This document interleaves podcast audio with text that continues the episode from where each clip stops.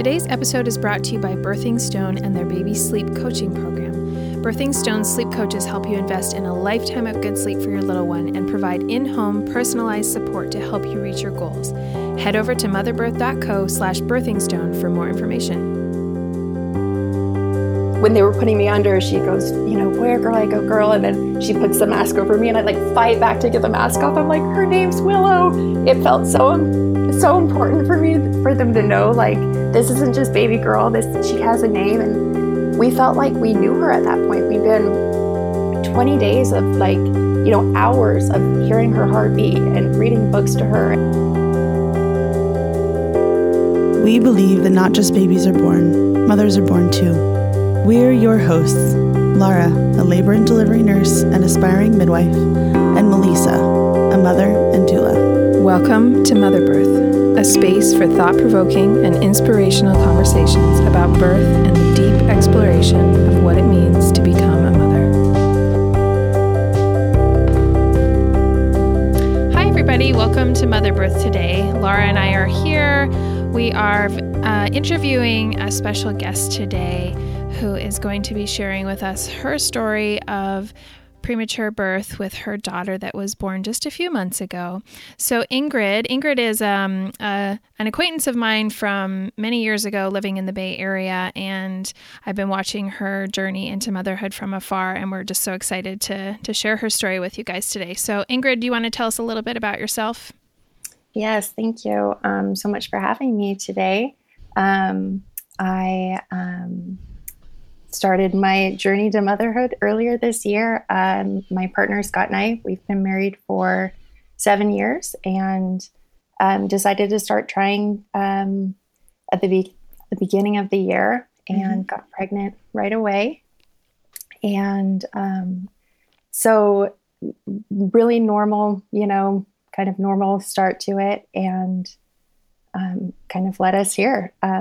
We ended up having my daughter Willow at 26 weeks, mm-hmm. and um, so yeah, I'm, I'm excited to get into kind of our journey that led up to having her and then and then our stay in the NICU. Yeah, so I know that you guys have been really really open about your experience with Willow's birth and your NICU stay and you know mm-hmm. watching it from afar has just been really really moving to just see the obviously the struggles but also you know the joys and the triumphs that you guys have experienced. So i'm curious um, what you know with your with going into labor at 26 weeks I, I i recall that there were some things going on that you you were i don't know i don't remember if you were on bed rest but that you know there were some concerns that you guys were kind of mitigating.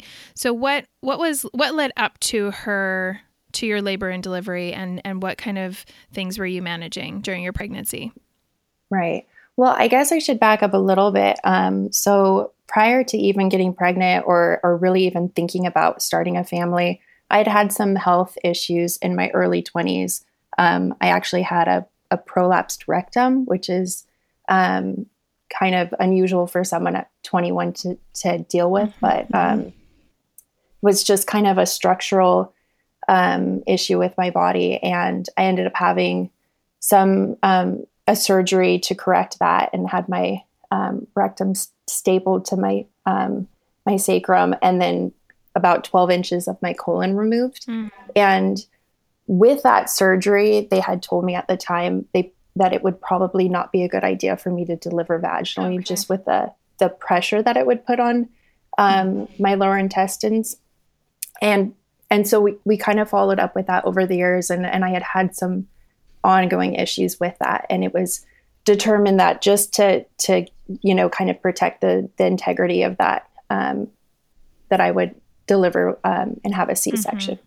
so i knew that going in and so i think that was kind of the beginning i mean that was years before i even started thinking about having kids but that was yeah. the beginning of kind of um, i don't know dealing with the grief of you know, what I imagined, you know, my start to motherhood would look like or what I, I thought birth would look like. Yeah. Mm-hmm. Um, so going into this pregnancy, it, that was really the only, not even complication, but just, um, you know, the only thing that I knew was that I would have a C-section and, and I knew, you know, my, I knew her, her birth date. So I thought, um, so really normal pregnancy. Other than that, um, we uh, I had you know normal uh, uh, morning sickness and things like that. But other than that, I, it, it was really uneventful. And Scott and I were going to all of our appointments, and it was just every appointment was exciting and um, you know one more step closer to to to meeting her. Mm-hmm. Um, yeah. So we went in for our 20 week anatomy scan, and by that time we knew we were having a girl, and everything looked normal. Um, my um, OB, there was just she wasn't able to get, or the technician wasn't able to get um, one picture of her spine, mm-hmm. and so and she told us at the time they're you know they're they're pretty you know like they, they want us to make sure we get every picture. So there's a chance they mm-hmm. may call you back in. So sure enough, my OB emailed me later that week and she says, everything looks great, but you know, we didn't get that one picture of the spine. So we'll need you to come back in. And so Scott had ha- been making every appointment, but he had a meeting the day that I scheduled my ultrasound. And, and I said, that's okay. You know, I'll take my sister. I just had this sense that everything was fine. And, you know, this was just going to be like one more chance to see you know, our daughter. Um, and so my sister came with me. Um, we were taking like selfies in the in the yeah. room, you know, just just yeah. really it was just a fun, yeah, fun um, appointment. We were chatting with the technician. She was really sweet, and um, we were just having a really good time. And um, towards the end of that appointment, she the technician said, "You know, while you're here, I'm just going to kind of poke around and, and make sure everything looks good."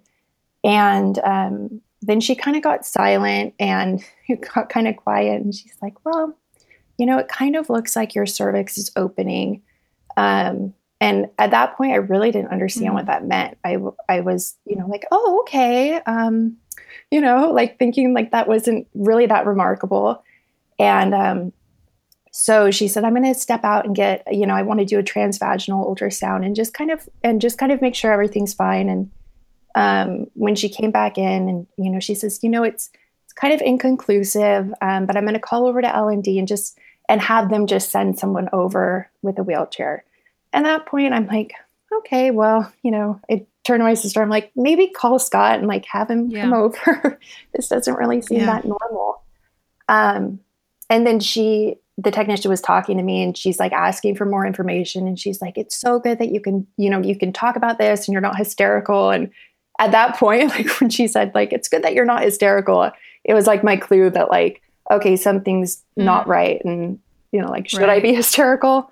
Um, so they sent over a wheelchair and, and I started to get up and she's like, no, no, no, no, no, like scoot over. And they had me like scoot onto the wheelchair. And um, from that point on, it was pretty clear that um, that it was serious. I got moved into triage and um, Scott met me there right away. He got there pretty quick. And um, at that point, it was 23 weeks and one day.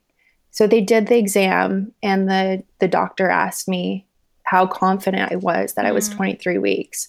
And I was, you know, I, I knew when my last period was, you know, I knew when we had started trying. So I told her, I was like, I'm, I'm confident that this is, you know, um, where I'm at gestationally because as as you guys know 24 weeks is considered viability and yeah. 23 is this gray zone mm-hmm. so um, we met with a neonatologist and had that really hard conversation of what it looks like to mm-hmm. deliver at 23 weeks um, at that point i was one to two centimeters dilated but 80% effaced and um, my um, bag of water was bulging so I wasn't a candidate for a cerclage.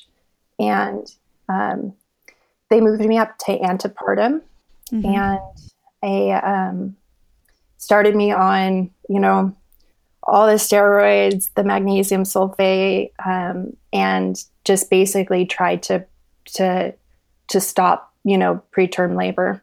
Mm-hmm. And um, once I got moved into antepartum, I started having contractions, and I really didn't like I wouldn't have called them contractions yeah. if I didn't know that's what they were. Um, you know, I would have thought this was just kind of gas or, um, you know, it was uncomfortable, but I didn't have like a name for it. And they had, you know, they're monitoring me with the, the Doppler for the for her heart, and you know, measuring or monitoring the contractions, and um, so we ended up. I ended up making it 20 days in antepartum, Wow. and which is amazing. Um, and so you're in you're um, you're just in one place, bed rest. Yeah. One place. Yeah, they had me in something called um, Trendelenburg, which is like Okay. inverted a little bit. So my my head was lower than my my legs, and it was funny. So each each time a new doctor would come and shift, they'd kind of you know like take a look at my case and go like, no, she doesn't need to be on Trendelenburg. That doesn't really you know that's Right. not really been shown to to make any difference. And another doctor would come in and say like, it can't hurt. Um, and I told them I was willing to stand on my head. I would do anything to keep, you know, keep her in. Yeah. Um, That can be so So- frustrating though because you feel like you get a different story every day. I think that right. And that that was hard. Um, and especially like having been um, examined down in triage, and then with with you know my cervix, they didn't want to do any you know any examinations if they didn't have to. Mhm. So it was such a like a waiting game of like, am I dilating further? Am I progressing? Um, and having doctors treat me that hadn't examined me yet. And um, so yeah, that that part was really hard. Yeah. Um, Yeah, I think that's that's one of the most challenging parts about you know that model of care in general is just the lack of continuity of care and I think that when you're in that situation and like you said you're in antepartum for 20 days like that's going to be elevated to a whole new level of just feeling that dis you know the disjointedness of it all. right. And I think like the saving grace in my experience was the antepartum nurses. So I was in a hospital that actually had designated nurses um, that cared for the antepartum patients, and I would have occasionally um, nurses that were from L and D. And in in my experience, the antepartum um, nurses were just much more um, relational. They were they were used to having um, patients there, kind of for, for the long haul Mhm. and they were amazing. They, um, I think that that continuity, and I was able to request the same nurses. So I had about five nurses um, that just kind of rotated, and that was it was so important for me because they knew my journey from the beginning, Yeah. and so much had changed by the time twenty weeks or 20, 20 days. Um, but they they knew like the subtleties of you know um, what maybe what was normal and what wasn't. Um, so that was, you know, that was really important, especially because it wasn't always the same doctors Yeah. um, examining me. Yeah. So So, were you able to go to your local hospital, or was this uh, a further away hospital that you had to go to to be able to get this kind of care? we were lucky enough. Um, the um, the place that I had had my ultrasound was the hospital I would have delivered at. Okay. So they just wheeled me over to the next building. Nice. Um, it was equipped with a level three NICU, so um, we were able to stay there um, while I was pregnant, and then also um, once my daughter came. Mhm. um, and that was really um, really fortunate too and it was you know a 20 minute drive for us which is um, we were really fortunate for that when we were going back and forth from the NICU. Yeah, definitely. Mhm. Yeah, I remember. Well, I'm sure we'll get lots more into this, but I remember when we were talking about, you know, scheduling you for the show, and you were talking about like being in the NICU for like 14 hours. Like, you know, Yeah. it's. I, I just think it's. Yeah. I think it's so crazy to think about. being in the NICU, you know, for that amount of time was crazy. But when we were in antepartum, Scott, my husband, stayed with me the whole time. So he brought in a um, blow up mattress and just camped out in the room with me and, and never left. So we were we were really like a month before that even our NICU stay. We we felt like we lived in the hospital Yeah. for forever. that can Um, be so hard on you in so many ways. I think for people who can't maybe stay together, it's difficult, but also it's just such an altered reality to live in a place that's not your home. That is a It place was. where people are constantly examining you and you have Right. rules to follow and all that.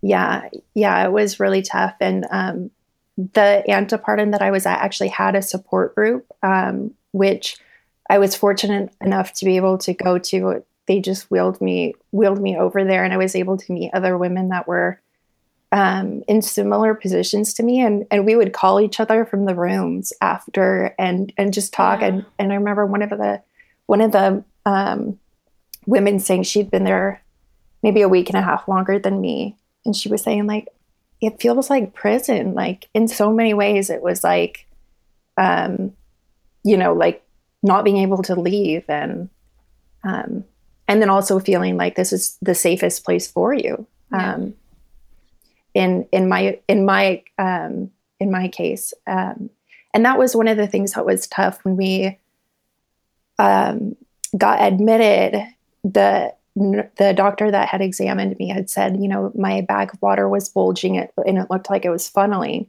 Um, and so I had a um, perinatologist um, um, who was who was working with me um, a few days after I had um, been admitted, and she had awful like bedside manner. She'd come in and she she'd wear her purse when she she came in to talk with me, and it just made it was so like disempowering and and made me feel like not important at all.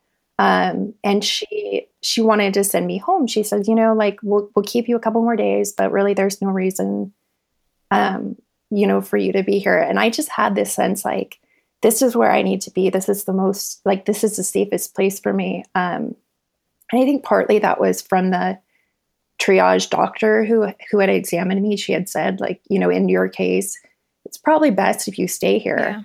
Yeah. Um, and so um, that that was a real struggle, like wanting to leave, but feeling like this is the safest place for me.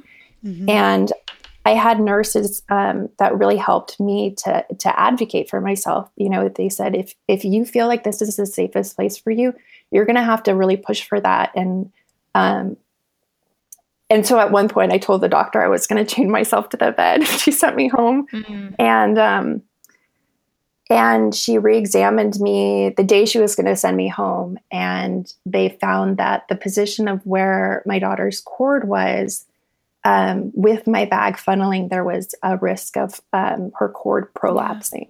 And so she, she decided, you know, it would be safest for me to be there.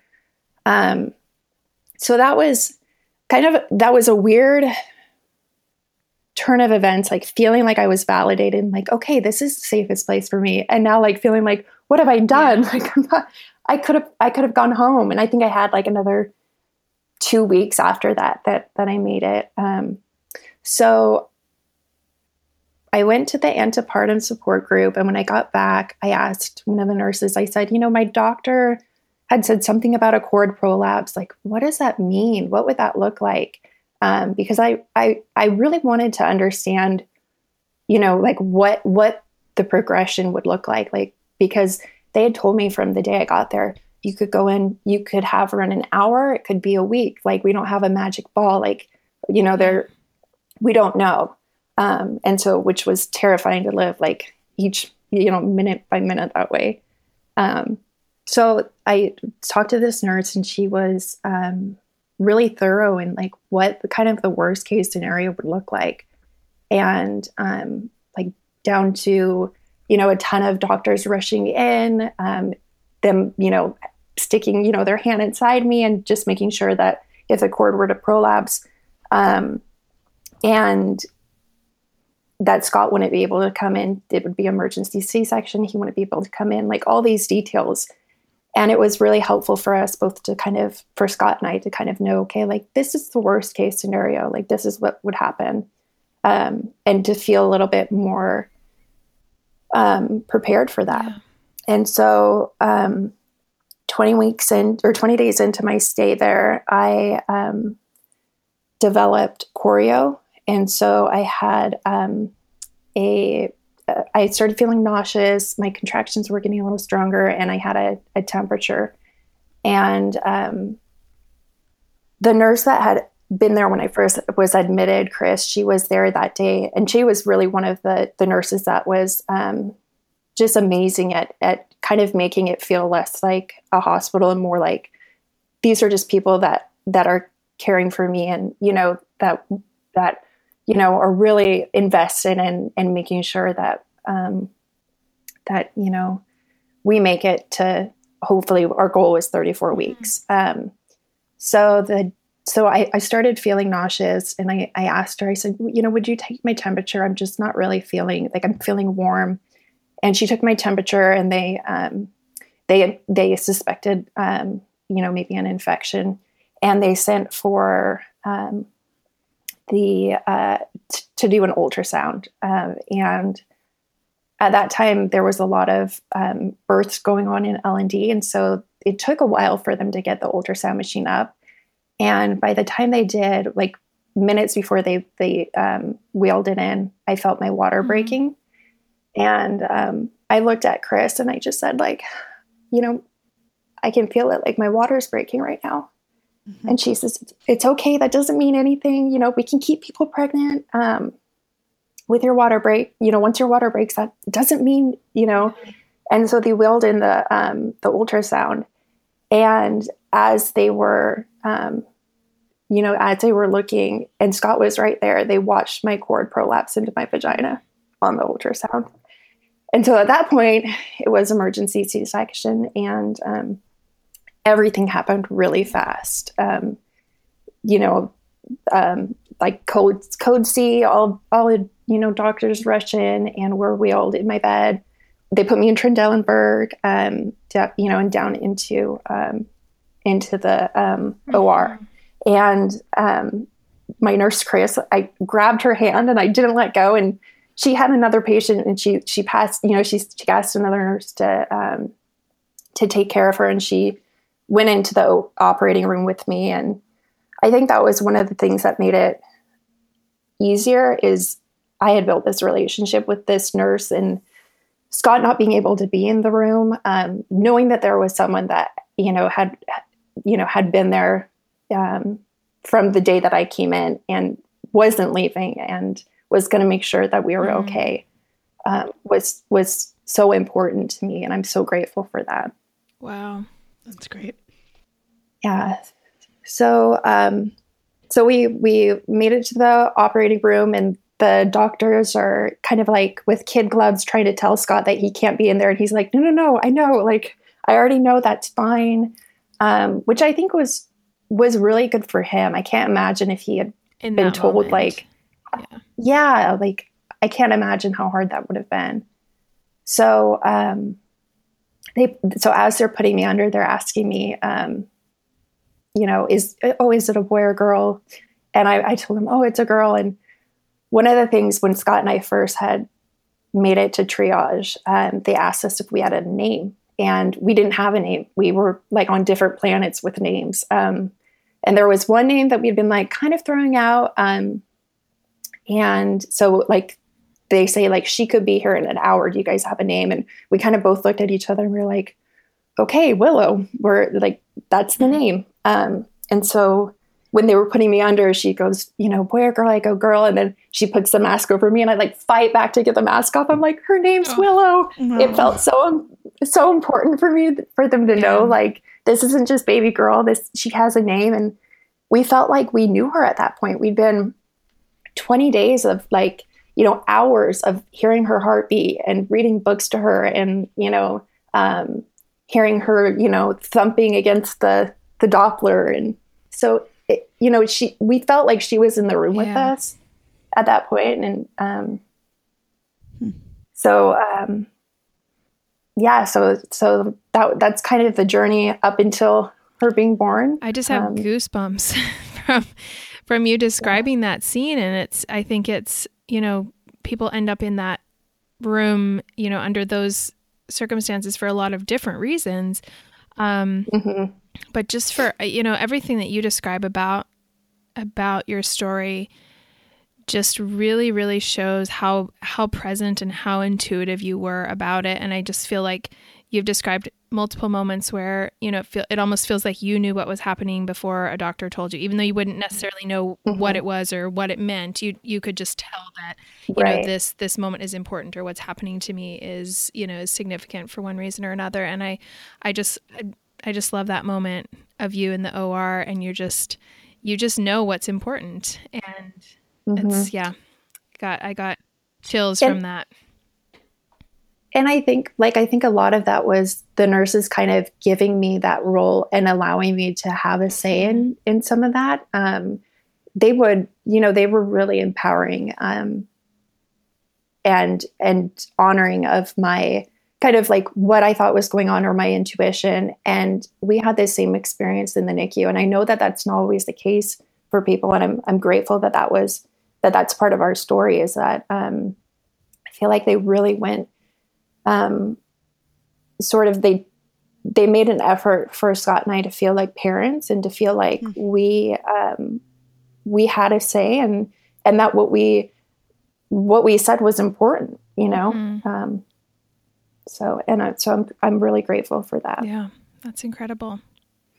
So you have yeah. you have the emergency C-section, and obviously they they take Willow immediately to the NICU. What did that What did that period right after? Because I assume you were um, under general anesthesia.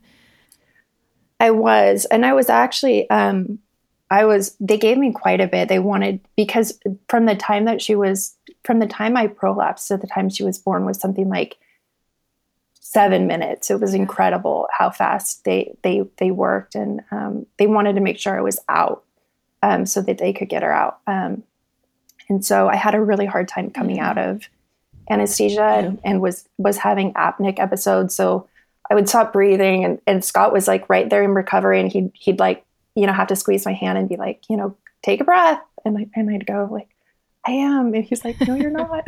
um, um, and he was amazing. He sat with me. So when when Willow was first born, um, he ran down to the NICU mm-hmm. and um, she came out screaming, which is amazing for 26 weeks. Um, she was born exactly 26 weeks. And um, I think that that really shows like a lot of, you know, the steroids and, and just, you know, the, the medication that I was given when I first came in, um, you know, she, it made a difference for her. Mm-hmm. And um, so she, um, she was intubated, you know, right after um, they they delivered her, but by the time that she was down in the NICU, she was um, on CPAP, so she was 23% um, room air, mm-hmm. and um, they, I think that they they called it like the first 24 to 48 hours are kind of like this honeymoon honeymoon stage for for preemies. At least that's what our our um, the neonatologist was describing it to mm-hmm. us. Is that they typically don't kind of take a turn until after maybe a mm. day or two. Um, so we were cautiously optimistic. She was doing really well. Um, but, you know, again, knowing that, you know, things can change really quickly. Um, so Scott came back up with me and, and stayed with me until I um, was able to leave recovery, which wasn't until um, three in the morning. It, it, took me that long. So I had her at six seventeen at night and I didn't leave or recovery until um, mm three in the morning because I wow. was having such a hard time coming out of general wow. anesthesia. So um, I didn't get to see her until the next morning about 7.30 mm-hmm. and um, so with my um, incision with um, because they had to do an emergency c-section and because of her positioning um, they did a classical wow. c-section yeah. so um, my recovery was a lot um, i guess it was just difficult mm-hmm. you know it, it was really painful um, and so you know i was wheeled down to the nicu but i it took so much strength just to get out of bed and get into a wheelchair to go down to the nicu um, i mean i would have walked on fire to go see her but it was um, you know, it was really hard um, that next morning. Yeah. And for people and, who don't know what that means, it means that instead of having an incision that went horizontally on the abdomen, which is common with C sections, um, Ingrid had one that went vertical. And mm-hmm. so you can imagine sitting and having an incision that goes up your stomach, how difficult that would be. Yeah.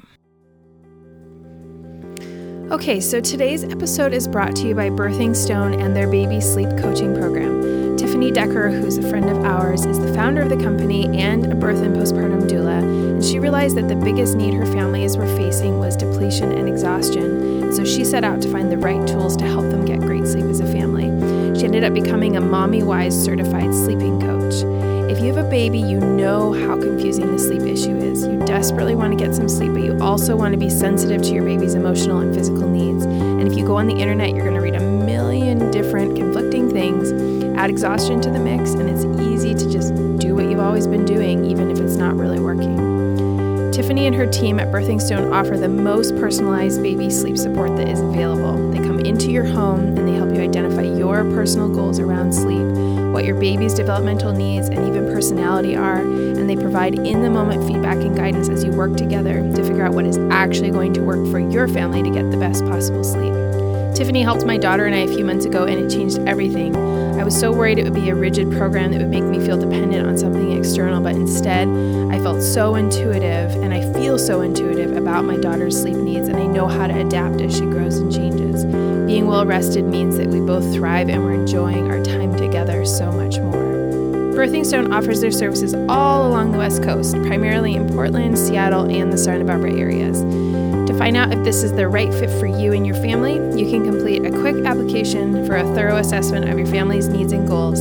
So head over to motherbirth.co slash birthingstone for more info. So, um, so uh, we will, you know, they wheel me down there and um, getting to see her. So Willow was, um, she was tiny when she was born. Um, she was one pound, 14.7 ounces. Wow. And um, I'd never, I'd never seen a baby that small. Um, and it was, I was, I, I was really worried that I wasn't going to feel like a connection to her. Um, I think that's a really common fear. Mm-hmm with um, you know delivering prematurely, especially when um, you can't hold them and touch them. Um, that you know, how am I going to feel bonded or attached to this this baby? And um, seeing her, it was like all of those fears went out the window. Um, she was, and I remember I don't know why this was so important, but I told everyone I everyone I came in contact with after I, I you know after she was born, like she has my fingers, um, you know, like you know, like she had these long fingers and tiny little you know fingernails, and that was like the one thing that I could recognize as as being something mm-hmm. like of mine, um, and it was like it just gave me so much comfort, like this is my baby. Um, you know, she has my mm-hmm. hands. And um, so the the first um, the first three or four days we were in the hospital with her. Um, I was recovering from a C section, and um, we would go down as much as we could and be with her. Um, she had care times every three hours, but we couldn't um, like change a diaper or um, take her temperature or anything um, until every six hours because they wanted to prevent as much stimulation as possible. So, you know, we had to talk really quietly. There were all these things that we learned about um, what having a baby born that early looks like and, and what um, kind of our role as parents can be, but then also, you know, some of the things that we need to be mindful of, like her stress responses and and cues that um, maybe wouldn't be for a normal baby, but for her, like if she yawned, that was her way of saying like she's had too much, she's overstimulated. Um, if she got the hiccups, um, she put up her hand like a stop sign. Those are all, um, you know, ways for us as, as, parents or even like the nurses to know like, okay, we need to like back off. She's she's mm-hmm. overstimulated, um, and so learning that it was kind of a balance of, um, you know, like wanting to like wanting to interact with her, but also really wanting um, to respect and and her job was just to like grow and um, you know survive, and she she was working so hard to do mm-hmm. that. So, in those moments where you were able to spend time with her, were you able to hold her? What was the soonest you were able to actually hold her? So, it kind of started with um, when I first came down there. I had been um, I had been um, hand expressing, so I was getting some colostrum within the first 12 hours and I was pumping, you know, right away. Mm-hmm. Um, I think my milk came in within 12 hours. Um, you know, a lot of it was colostrum, but I got, you know, like little drops, yeah, at first. Um, so I was actually able to give her drops on a Q-tip. That was my first interaction with her. Was um, uh, you know, feeding her little tiny drops in her mouth. Um, and that helps with like building antibodies yeah. for her. Um, she couldn't take any breast milk for the first probably, you know, at least three or four days, maybe even weeks. She, w- she wasn't taking anything um, through her feeding tube. It was just the drops that she was getting. And then they were giving her something called um, total parenteral nutrition, which is, um, you know, to, it, it bypasses the um, it gets that it was fed through her um, umbilical okay, umbilical yeah. cord um, mm-hmm. um, through a feeding tube in her umbilical cord and and um, so and then um, because she had she had um, really high um, bilirubin levels, so she had jaundice. she was on photo mm-hmm. phototherapy, and we weren't able to hold her because of that. and and so we actually had to wait nine days before we could actually mm-hmm. hold her. Um, and each day they would say, like, we're going to see how she's doing. And, you know, like maybe you can hold her. Um, and, you know, it was again, it was that balance of like wanting to hold her so bad, but also like wanting, she'd been through so much and like, there's no rush. Like, I, you know, like I wanted her to, yeah. to be ready and I didn't want to overwhelm her and overstimulate her. Yeah. Um, so, you know, that was a really hard thing to, um, to reconcile like wanting to be so close but also um, you know wanting to honor like her fight and, yeah, and what so similar to yeah. your antepartum stay where you you have this desire obviously to go home you know you have this desire obviously to to hold your daughter and have this normative experience of mm-hmm. you know bonding and yet you know that these are the safest circumstances for you and for your daughter it's just yeah right yeah, it, and it's tough. It, it's so unnatural not to hold mm. your baby, and um, so so she she had a really good first, I would say, like maybe two weeks. Um, so we were able to hold her at nine days, mm. and um, it was like magical. Um, we came in and um, we had a new doctor on, um, and he he said, "You haven't held your baby yet." like we're going to make that happen today and i was mm. so excited um, i actually we have um, close friends that live less than a mile um, from the hospital and i i like was like oh my gosh i'm so excited i get to hold her. And she had a care time coming up and so i like ran over to their house and showered. I like wanted to be like i don't know like it that felt like important to me like i wanted to be clean and like you know like not have any like scent on me or you know like any perfume or i wasn't wearing perfume anyways but like that was just like one of these things that like I didn't know what to do yeah. my, with myself for the next two hours before I got to hold her. It's like a date. Um, like you're nervous. So I come. yeah, exactly. Yeah, it totally was. Like I, I wanted to impress her, and um, so yeah, so we got to hold her, and we had. Um, I'm so grateful for like the NICU nurses that that kind of came into our path. So the nurse that we had that day was um, a huge part of my um, my journey later on with breastfeeding. But at that point, um, with her, she wanted to make it as peaceful for Willow as possible. So she taught me how to pick Willow up from her isolette instead of them handing her to me, like reaching down. They brought the isolette as, you know, as close to my chest as possible, like an inch. I bent over and so that she didn't have too far to go, you know, um, and just put her up against my breasts and brought her, carried her back to the chair with me. Um, and she's still hooked up to all of her, you know, CPAP machine, and you know, she's got tons of wires and stuff. But it felt much more um, natural than kind of the sterile, um, you know, like them handing me this this baby. Um, and I'm so grateful for that experience because that's how we were taught, and so that's how we did it. And we'd have nurses that like tried to hand her to us and we're like no no no no no. We we like yeah. we pick her up. Yeah. and they're like oh that's great. It's so good that you feel comfortable doing that. But that's the way we were taught and i'm so grateful for that. Um, so and this nurse put on music and I so we, we get I got to hold her for an hour and and it was kind of like we're going to see how well she tolerates this. So it could have been 5 minutes. They really just yeah. but they like to go an hour because it is stressful for them to to be held and so they want to make sure that they have time to kind of um you know like you know settle in and and have that good bonding um, experience because it's the kangaroo care has been shown to be so helpful for the babies themselves. I mean, it was amazing for me. It was good for my milk supply. It was good for like you know um, my like my mood and everything. But it's it's really powerful for um, yeah. for the babies. They they um, they really thrive off that.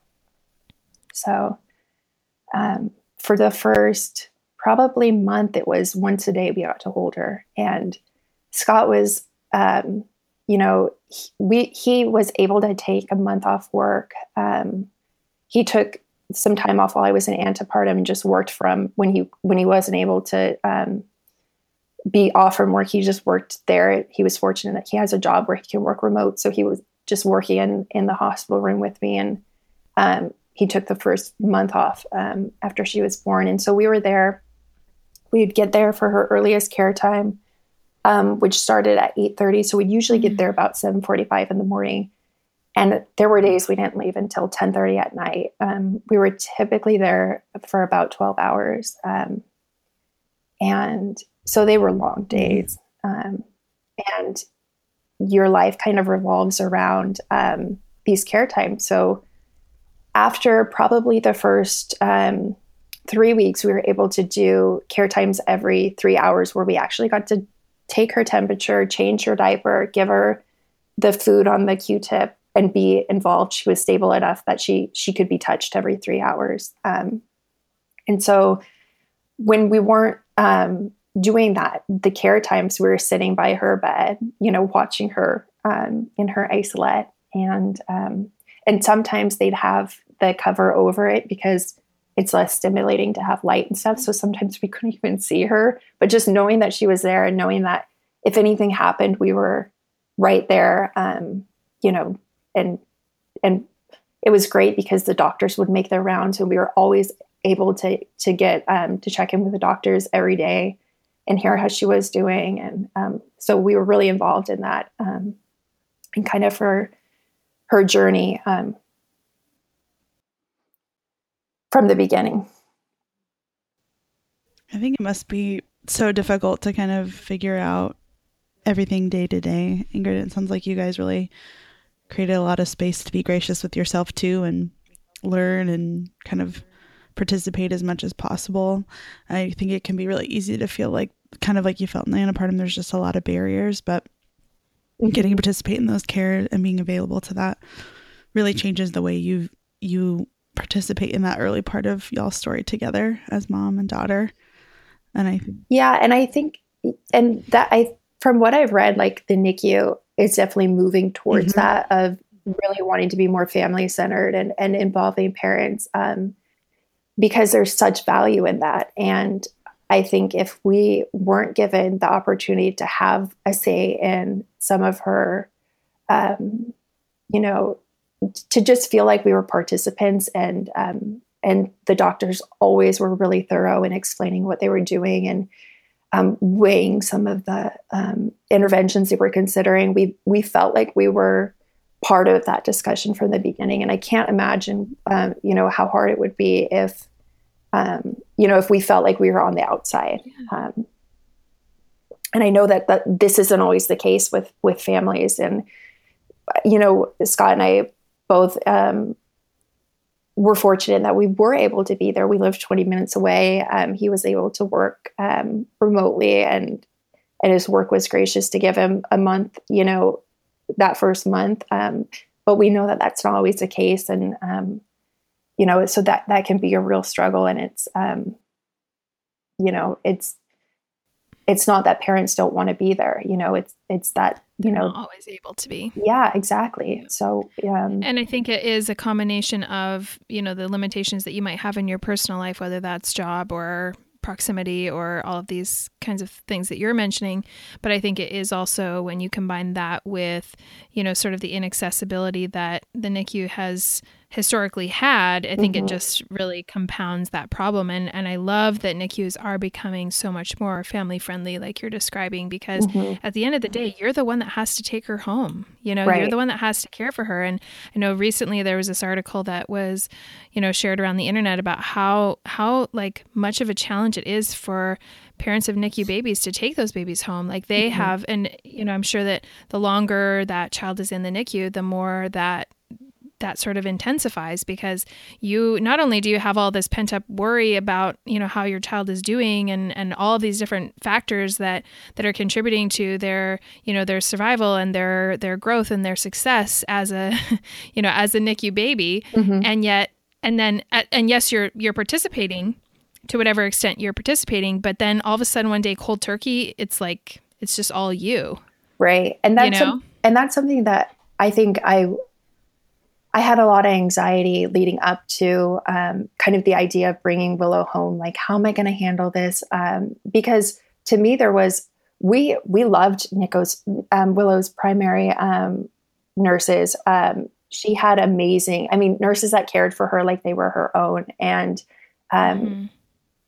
and I, and so part of me was I there was a relational component for me going in there and seeing them every day, and you know like um, you know, and feeling like I was going to be losing that. And then also feeling like I'm going to be responsible for this, you know, this baby that um, is medically fragile. And um, I'm not going to have, you know, the um, heart rate monitors and resources. Yeah, yeah, the pulse ox and, you know, um, her, you know, everything that that tells me that she's doing okay. Like it's going to be really up to me to know. And mm-hmm.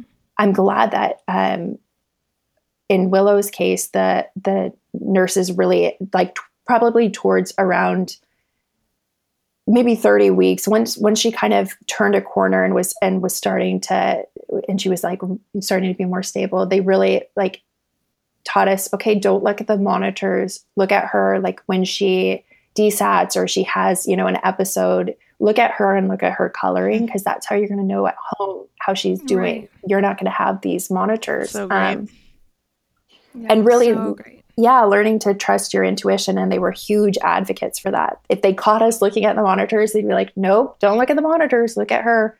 Um, and so i'm glad that we had that training um, kind of weeks in um, to, to, um, to, for the transition home. I think it helped yeah. a lot.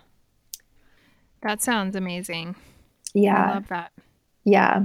So um so yeah we um overall, Willow, she was born at 26 weeks. Um, she was given steroids, you know, before she was born, so that certainly helped. Um, but in terms of sort of her journey as a as a NICU baby or as a, a you know a baby born at that gestation, she did really well. Um, she she did have a she does have a PDA, which um, is a um, it's patent ductus arteriole arteriosus. Um, mm-hmm. It's it's kind of a whole. Um, and Laura, you probably understand this a little bit better than You're I. You're doing great.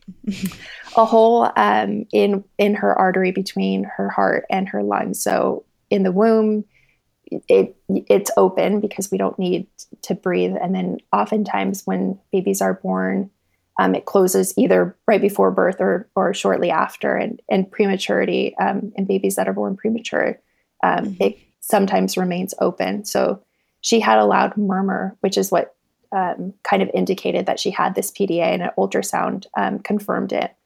So that was probably the the the most difficult um, part of her journey is is whether they were going to do surgery to close the PDA, um, so ligate, or kind of take a wait and see approach. And two weeks into her stay, she started um, having some difficulty breathing, um, needing more um, more oxygen and respiratory support, and um, having um, what's called apnea and bradycardia episode. So apnea, st- she she would stop breathing, and then bradycardia, her heart rate would dip, mm-hmm. and it was it became normal the the longer that we we were there over our stay. We were there seventy two days um, to have these episodes, mm-hmm. but when it first happened. The nurses would have to come in and stimulate her like and it would happen while we were holding her. So she'd have her all of a sudden the monitors would alarm and her heart rate would go down really low. She she wouldn't be breathing and they'd have to stimulate her like rubbing her back really really aggressively. Um, and that's something that you know like when it first happened was terrifying. Um, and it's still something that you know looking back um, I think that's probably one of the, one of the reasons it is so um, kind of alluring to to look at the monitors because they tell you so much about you know what's going on. Um, and it it takes a lot of trust to to be able to look at her and go like okay she's coming out of it. I can tell her coloring's coming back. You know her lips are you know they're starting to get color back to them. And and to trust that you're making that the right judgment call you know? Um, mm-hmm. so um, so in the end um, we monitored the pda and and she did have to go on some more um, uh, in intensive um, breathing support. It was still non-invasive, so she was never intubated, but she did need um, need some um, some more support with that. Um, but she, like around 30, 31 weeks, she started to um, to kind of turn a corner, and um, we ended up not doing the surgery. It was something that was constantly kind of a conversation that we'd have like daily, whether or not we were trending towards that or um, or not. And um, but in the end, she um, she her her she was doing better, and so they they weren't feeling like they needed to put her through something so stressful at that point. Yeah. So it was kind of like pushed to the back burner. Yeah. Um, and some of the other things that you know typically um, premature babies at, you know at this stage might have um, retinopathy of prematurity, which is um, abnormal um, growths in the blood vessels of their um, retina. So, oftentimes, being exposed to oxygen um, can contribute to that. Willow's had several eye exams throughout her stay in the NICU, and, and she was cleared shortly before coming home that she didn't have any ROP. And just different things that we were really kind of like holding our breath for it. She just kept kind of coming out and and um, so at one point her her um, neonatologist when we were talking about the PDA and we, Scott and I were really worried. He looks at us and he goes, "You need to realize like she's a miracle baby. You know, like she's born at 26 weeks and she's doing so good. Like she's a miracle." And we were both like kind of stunned that this was coming from a doctor. Like we're mm-hmm. like because we thought she was a miracle, but to hear it, um, you know, and coming from him, we were like, oh yeah, that's right, she is. Um, and that's that's really kind of been her the narrative of of her her experience. I would say is just um, you know she, she, she did so well. Um, yeah. So you were in the NICU for seventy two days. We were in the NICU for seventy two days. Um, she came off breathing support around 33 weeks um, or 34 weeks actually because i started recreation recreation breastfeeding at 34 weeks um, which is just to kind of help build her strength um, around suck swallow breathe and mm-hmm. um, and she had to be off breathing support um, or she she was off breathing support at that point um, for for me to start start mm-hmm. doing that. So yeah, yeah, and and that was a huge um, an emotional day for me. I, you know, breastfeeding was something that I was, you know, that that was important to me. Being able to feed her my breast milk and being able to have, I had a good supply, which isn't always the case, especially with, um, you know, the amount of pumping that you know is required um, while being in the NICU and and all of that stuff. It's um, you know a lot of moms aren't able to um,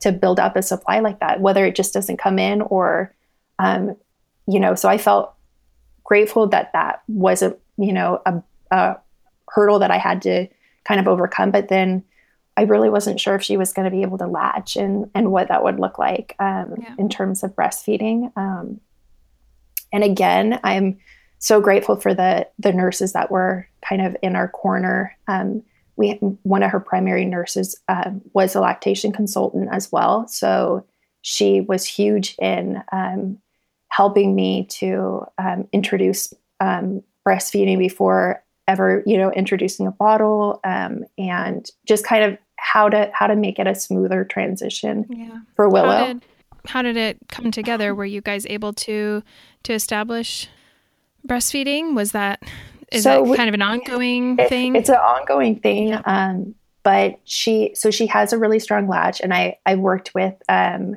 lactation consultants to do weighted feeds. So we would, you know, weigh her right before mm-hmm. and then right after, and then um, give her her bottle um, to kind of supplement with whatever she was getting. And, you know, sometimes she would get like five milliliters or, you know, um, sometimes she would get none. Um, and so, um, from what I from what I understand, um, especially with premature babies, sometimes it can take up to uh, a month or more after um, their due date for them to kind of really get the coordination between suck, swallow, breathe mm-hmm. um, for breastfeeding. Um, so it's something that we're still um, we're still working on. I breastfeed her at each um, each time that she she eats, and then I give her a bottle, and she'll take whatever she she needs to take from the bottle. Um, yeah, and then hopefully eventually wean off of that and and just do exclusively breastfeeding. But um, I'm grateful, kind of just for where we're at right now. And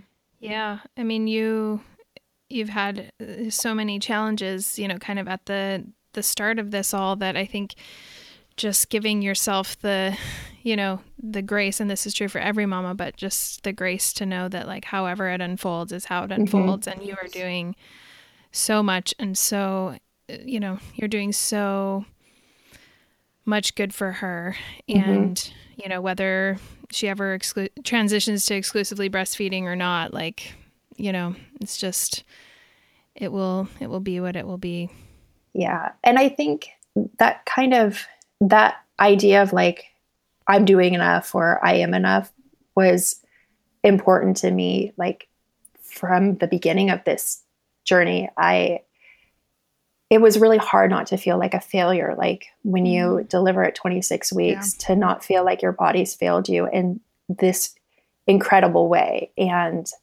um, that you failed you know like that i let her down i yeah. wasn't able to protect her and to watch her suffer and struggle and feel like I wish I could trade places with her. I wish I could have lasted longer was really hard. And it took a lot of kind of reframing, you know, both myself and also the the nurses were amazing in um anytime I would share, you know, that I was upstairs and we made it 20 days, they would go, Oh my gosh, you made it 20 days. You saved her, you know, mm-hmm. and they mm-hmm. were they were so affirming that you know like i had done this amazing job. And i think that that really helped me like in the narrative that i was kind of writing about like our stay um, in my head like yeah that you know like that was enough. Like that was you know i, I wished it was more but um, you know that that i didn't that i didn't feel her um, yeah and so. that it was completely out of your hands. Like these are not choices you made. This is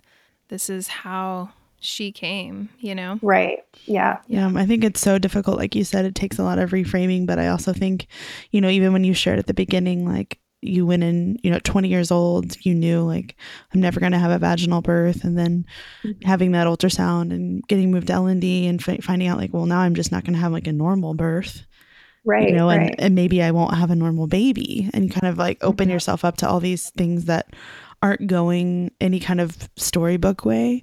But I think mm-hmm. it's so great that you've found ways to realize the ways in which, you, like, you really became a mom in those moments and you were already mm-hmm. taking care of her as a mom in that antepartum stay and all the things that you've done so far. And I think that that's such a difficult to think thing to wrap your mind around when you when you are i mean like it's a struggle and i think you've done a good job mm-hmm. of being affirming of the things that felt really good in this process, but it's a struggle to watch her baby struggle to breathe and to learn how to do things on her own and mm-hmm. and hope for that. And like you said, almost sure. every day thinking like, are we gonna need to have the surgery? Is she gonna figure this out? But also like finding hope in the things that are going well and and you know, really fighting for her. And I just want, you know, I think it's a really beautiful thing that you've given to her.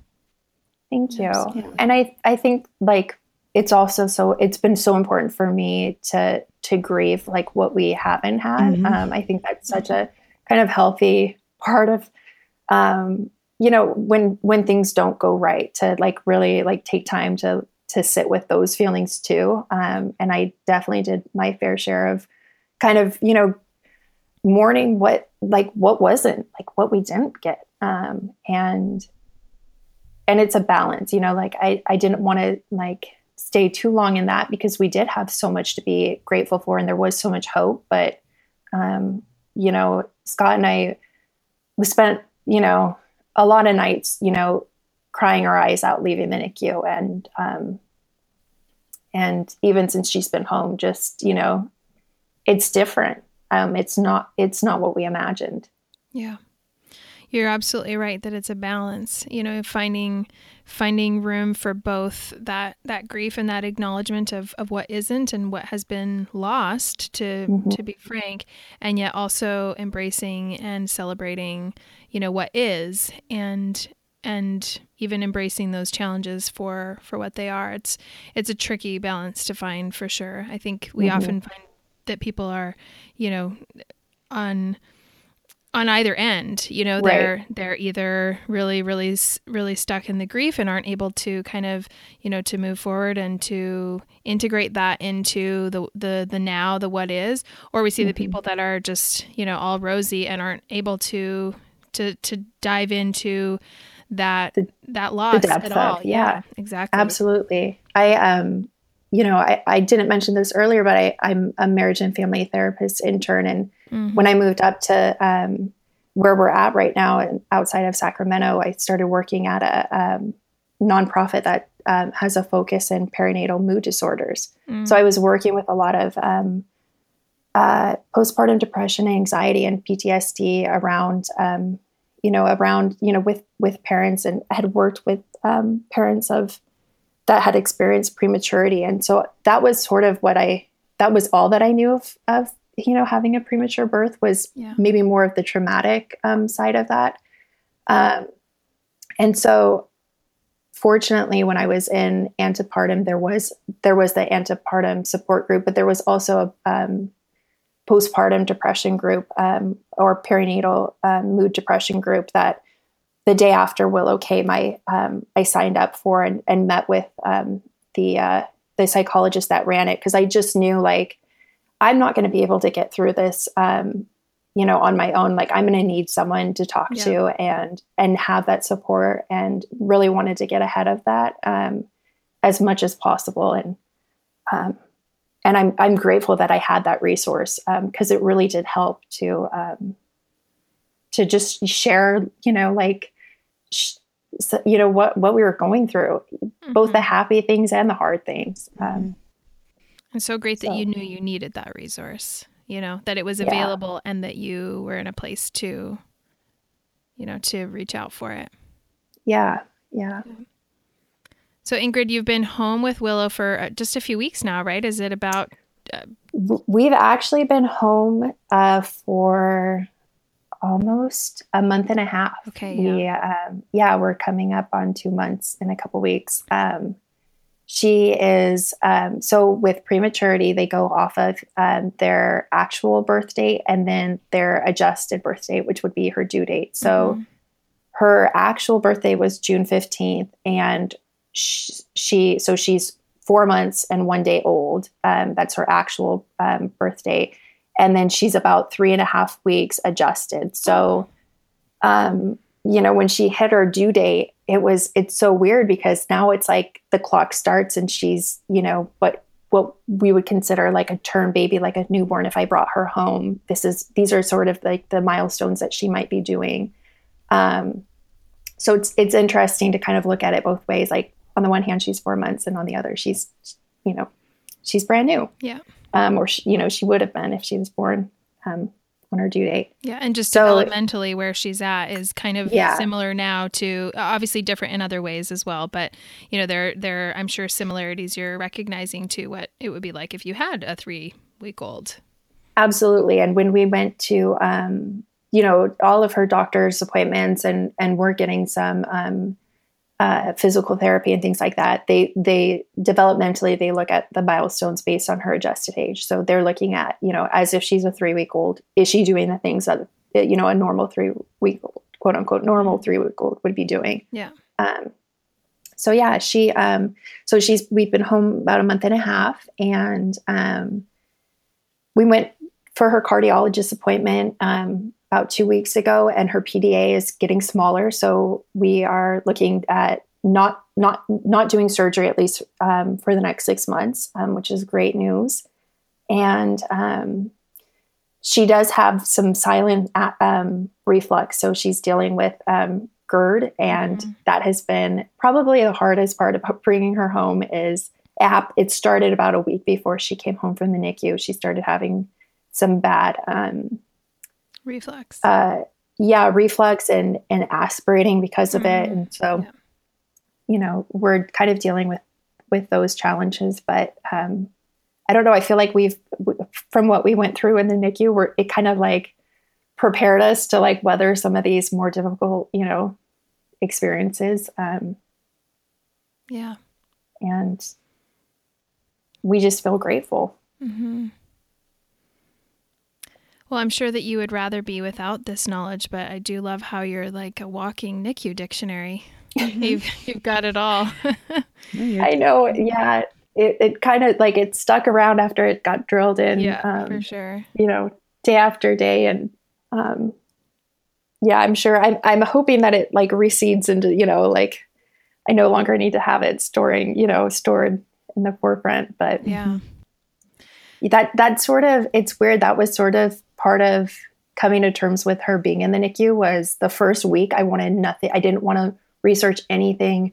I didn't want to like learn about anything. I just wanted to be and be with her and be present. Mm. And because we didn't know if she was going to make it. I mean, yeah. it was really, it, you know, it was it was scary. Um, and after about a week, it was like, okay, I'm ready. I want to know what they're talking about. I want to understand. And we went out and got, um, you know, different books and and started um, you know, kind of researching so that we could also advocate for her because there were a lot of things that they would they would talk to us about, and we wanted to be informed, you know, with yeah. some of the choices and um, you know interventions. Yeah, I think it is hard too once you open up that kind of can of worms you can hear all kinds of stories and i i think you know in the sharing of your story in this platform and also in your personal life more people will want to talk about their journeys no matter the outcome whether you know they lost their baby or um, how their baby is doing now. It kind of opens all that up as well. So. Right. And it's so important to have that dialogue. For scott and i we didn't really know anyone that had had a premature baby. Mm-hmm. um, and since we've had her we've realized we know a lot of people that have um, you know maybe peripherally or, or you know connected through you know, a friend of a friend. But those connections were so important to us um, when we were starting our, our, our journey in the NICU. Um, we met with a mom the first week that had had that delivered twins at 23 weeks. Um, we got to meet the like the 23 weeker.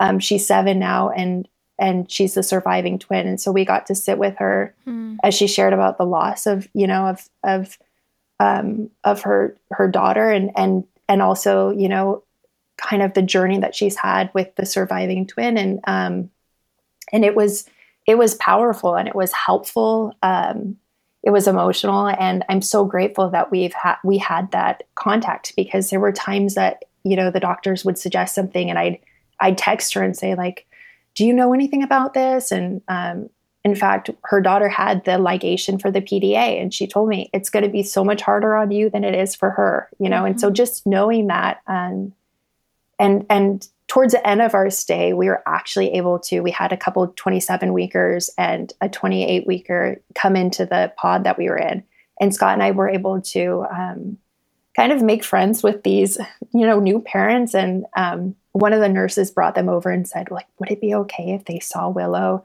Because at that point she was like 35 weeks and you know you know four and a half pounds and you know she's yeah. doing good and um, to give them hope like this is what you know this is you know we're at the end of our journey here in the nicu and this is you know this is like the end result um, mm. it's not gonna you know it hopefully you know it's it's not gonna be quite as scary um, towards the end so that felt really powerful to be able to um, offer that um, experience and um, you know for other people as well. Yeah. yeah.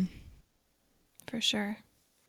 So ingrid if there's something that you could you know feel like you really took away from your time in the nicu whether that's support that you received or you know internal you know kind of um, accessing of your of your intuition or any you know anything that you really feel like came from that time. And then as you transition to home you know for anyone listening to this show who might go through a similar experience or who might be in you know in the midst of that right now is there something you'd like to share with listeners to encourage them in in a time like this?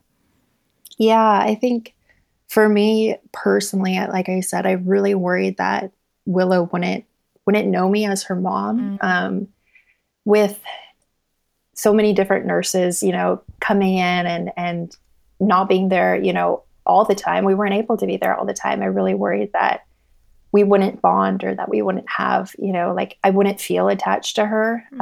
Um, and I think I would just encourage other moms to, you know, if they're able to to kind of put themselves out there and trust that, um, you know, that that it's it's a powerful thing being a mother and that you know even just my voice like she would turn to it and and you know when even before her eyes were unsealed like she would like kind of tor- turn towards my voice and um at first it was kind of constantly reminding myself like i'm her mother and that's you know like that's an important role. And then as as time went on you know i was kind of able to feel more and more like um, secure in that um, that she she knew me, and um, so yeah, I would I would encourage as much kangaroo care as possible because it's so good for moms. It's so good for for the baby. Mm-hmm. it's so good for dads Scott, you know, it was funny. The nurse Scott was like kind of self conscious. He goes like, "Well, I have a lot of chest hair. Is that going to irritate her?" And mm-hmm. we had a nurse. She goes like, "They just love it. They like you know kind of like nestle into it." And it's true. Like to this day, like Scott walks around shirtless and holds oh. Willow, and she she loves it. Like that was such an important part for him. Not being able to like you know he wasn't you know I'm pumping. I'm giving her my milk. Like you know for him to to have a, a to feel like he connection. would yeah yeah so yeah, I would just say to to trust that um yeah. Yeah, that the bonding will come. Um it it's maybe not going to look how you imagined it mm. to be, mm. but yeah.